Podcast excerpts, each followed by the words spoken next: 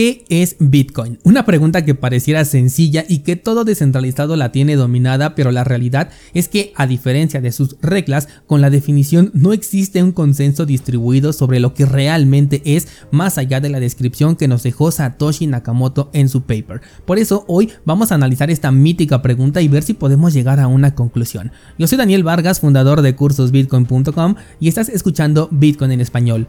Comenzamos.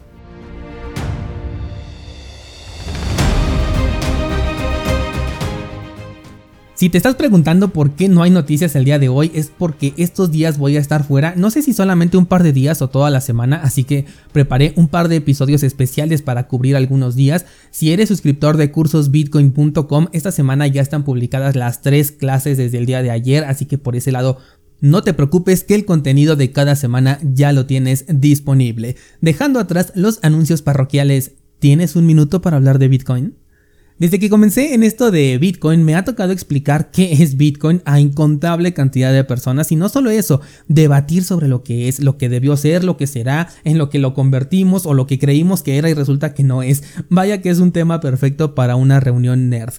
Todo comienza con la definición de Satoshi Nakamoto que nos dice que es un sistema de efectivo peer-to-peer que no necesita de una entidad centralizada para validar sus transacciones. Y cuando decimos efectivo es donde comienzan los problemas, porque en algún tiempo hubo un grupo de personas que dijeron, bueno, pero si el efectivo nos sirve incluso para pagar un café, ¿por qué Bitcoin no es eficiente en ello? Pues tienes que esperarte 10 minutos por lo menos para conseguir una confirmación y además pagar una comisión que puede ir desde insignificante hasta más cara que el propio café. De esta, postura es que nace Bitcoin Cash y todos sus derivados que buscaron convertir a Bitcoin en un reemplazo del dinero en efectivo y solucionar desde mi punto de vista el imaginario problema de que no podemos pagar un café en Starbucks y por ello necesitamos una criptomoneda que nos resuelva este hipotético problema. Si nos vamos a la definición de lo que es dinero en efectivo, nos vamos a encontrar con lo siguiente. Es el dinero que se lleva encima, en la billetera o en el bolsillo del pantalón y que por lo tanto no está forzosamente en una base de datos de un banco u otra entidad financiera. Mi interpretación sobre lo que Satoshi quiso decir cuando habló de efectivo es que se refería a esta parte de no estar forzosamente en una base de datos de un banco o de alguna entidad financiera porque tiene sentido y además utilidad a diferencia de pensar en que la intención era que pudieras pagar algo para lo que el efectivo ya sea físico o digital es extremadamente eficiente como un café, un libro o el transporte público. Otra postura ya más interesante es la de que Bitcoin es reserva de valor, una característica que le hemos otorgado a Bitcoin porque esta no viene en el white paper por su capacidad de subir de precio gracias a la oferta que es limitada y a la creciente demanda por parte de las personas. De nuevo, si nos vamos a la definición de moneda reserva, vamos a encontrar lo siguiente que cito textualmente. Una moneda reserva es la moneda que es utilizada en grandes cantidades por muchos gobiernos e instituciones como parte de sus reservas internacionales. Además, también tiende a ser la moneda a través de la cual se establecen los precios de bienes comerciados en el mercado global. Con esa definición, Bitcoin no encaja para nada y podríamos dejarlo completamente fuera. Sin embargo, y de manera totalmente personal, Creo que Bitcoin nos entrega una forma diferente y evolucionada de reserva de valor, que no sé si le podemos llamar de la misma manera o tengamos que hacer evolucionar al término o incluso utilizar una nueva definición para lo que te voy a contar. Y es que la reserva de valor tradicional, como lo marca la definición, pues se trata de un activo con el cual los gobiernos e instituciones mantienen una estabilidad financiera, pero no habla de la gente, en ningún momento está pensando en, la comunidad. Es la gente quien se cuelga de los activos que los gobiernos e instituciones consideran como reserva para poder resguardar su poder adquisitivo si es que tiene acceso a ellos, porque en algunos casos no tiene el acceso. Y por lo que se puede interpretar está diseñado para equilibrar el tema de los precios y también de la inflación. Mientras tanto, Bitcoin funciona como moneda de reserva de valor en contra de estas instituciones y gobiernos, no solamente preservando hasta ahora en el mediano plazo el poder adquisitivo de aquel que posee Bitcoin, sino también la custodia de tal dinero. Y es aquí donde creo que entra esa evolución de la definición o la necesidad de la creación de un nuevo término. Y es que Bitcoin es una reserva de tu dinero contra bloqueos, sanciones, corralitos o caídas enteras del sistema bancario, que igual y suena muy extremista en este momento, pero 2021 fue un excelente año para darle sustento a la necesidad existente de una reserva con estas características. Temas como el de los camioneros de Canadá, la guerra de Ucrania, la caída de Afganistán, eh, los conflictos en Bolivia o el nacimiento del yuan digital con caducidad eh, que tenían en China y por supuesto nunca olvidar los corralitos en Argentina y aquel que van a imponer aquí en México próximamente con las cuentas inactivas. En todos estos casos el usuario que tiene su dinero en una cuenta bancaria pierde por completo el control del mismo y hasta que se resuelva ese problema no tiene ninguna oportunidad de recuperarlo o en el peor de los casos lo pierde como por ejemplo con los corralitos. Bitcoin entonces es una reserva no solamente del valor de tu dinero con respecto a bienes y servicios y otras monedas, sino también es una reserva de propiedad. Fíjate, incluso hasta este podría ser el, nuevo término que utilicemos. Que lo uses o no de esta manera adecuada para que conserve esta nata característica, pues ya depende completamente del usuario, pero intrínsecamente la propiedad la tiene por ser descentralizada y resistente a la censura. Vamos ahora con uno de los temas más controversiales y es si Bitcoin es dinero.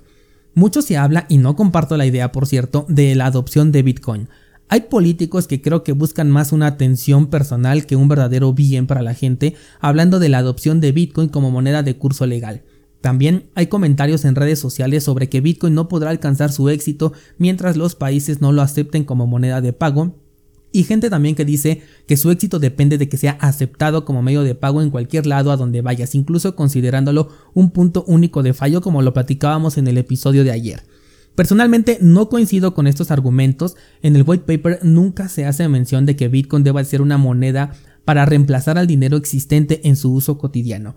Bitcoin pretende ser un medio de efectivo electrónico peer-to-peer que conforme lo que dijimos al principio del episodio sería un dinero no controlado por una institución financiera con el que se pueda realizar un intercambio de valor, agregando en el caso de Bitcoin el que sea descentralizado y el peer-to-peer no se limite a la presencia física de los pares como en el efectivo, gracias a que es un activo digital.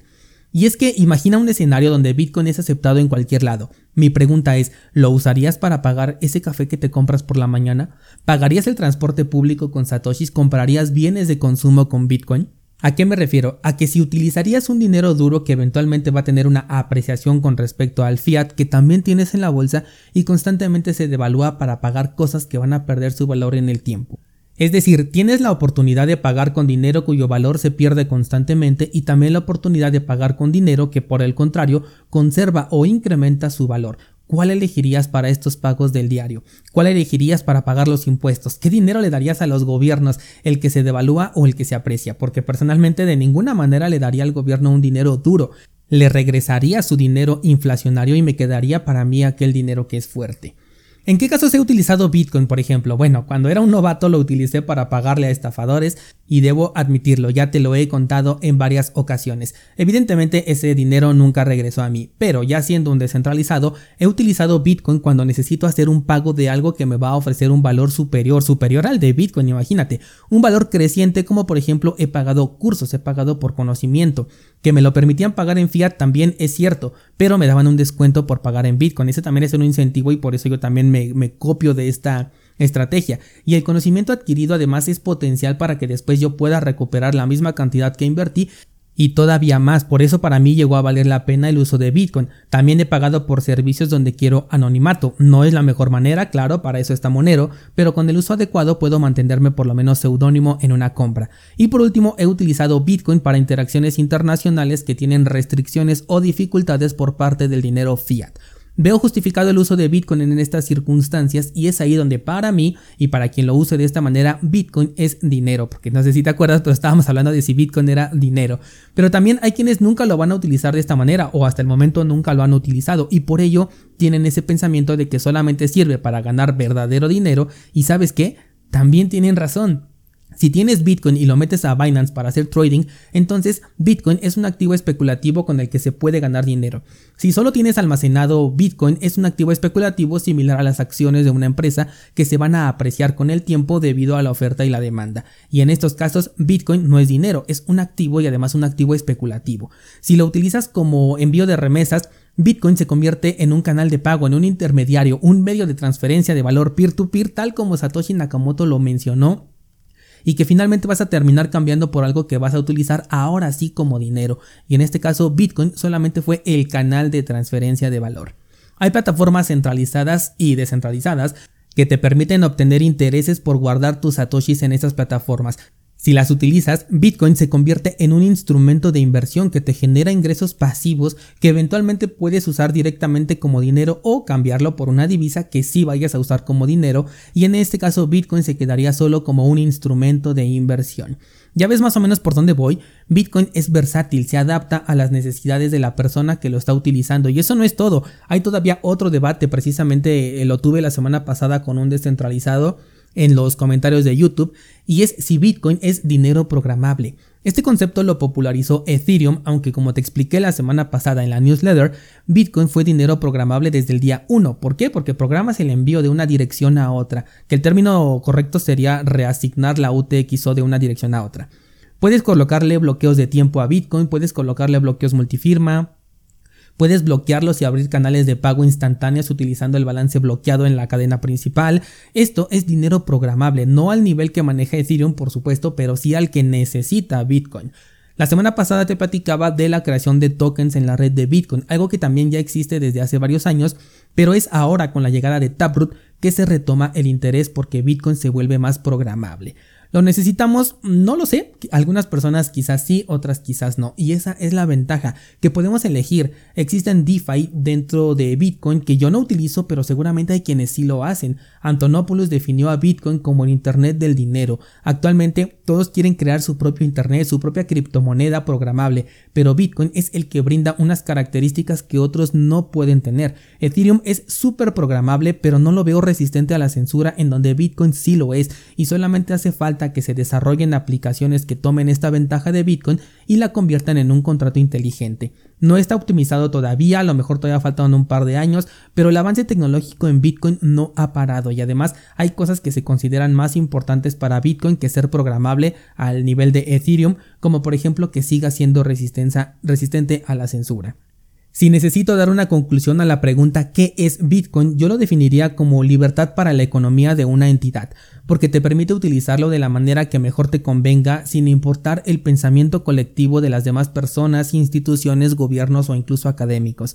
¿Que Bitcoin no es aceptado de manera global? No, pero lo acepto en mi negocio. ¿Que Bitcoin no es aceptado como dinero? No, pero lo he utilizado como dinero. ¿Que su precio está manipulado por los exchanges? Bueno, pues puedo aprovecharme de esa manipulación y volatilidad para incrementar mi capital en fiat.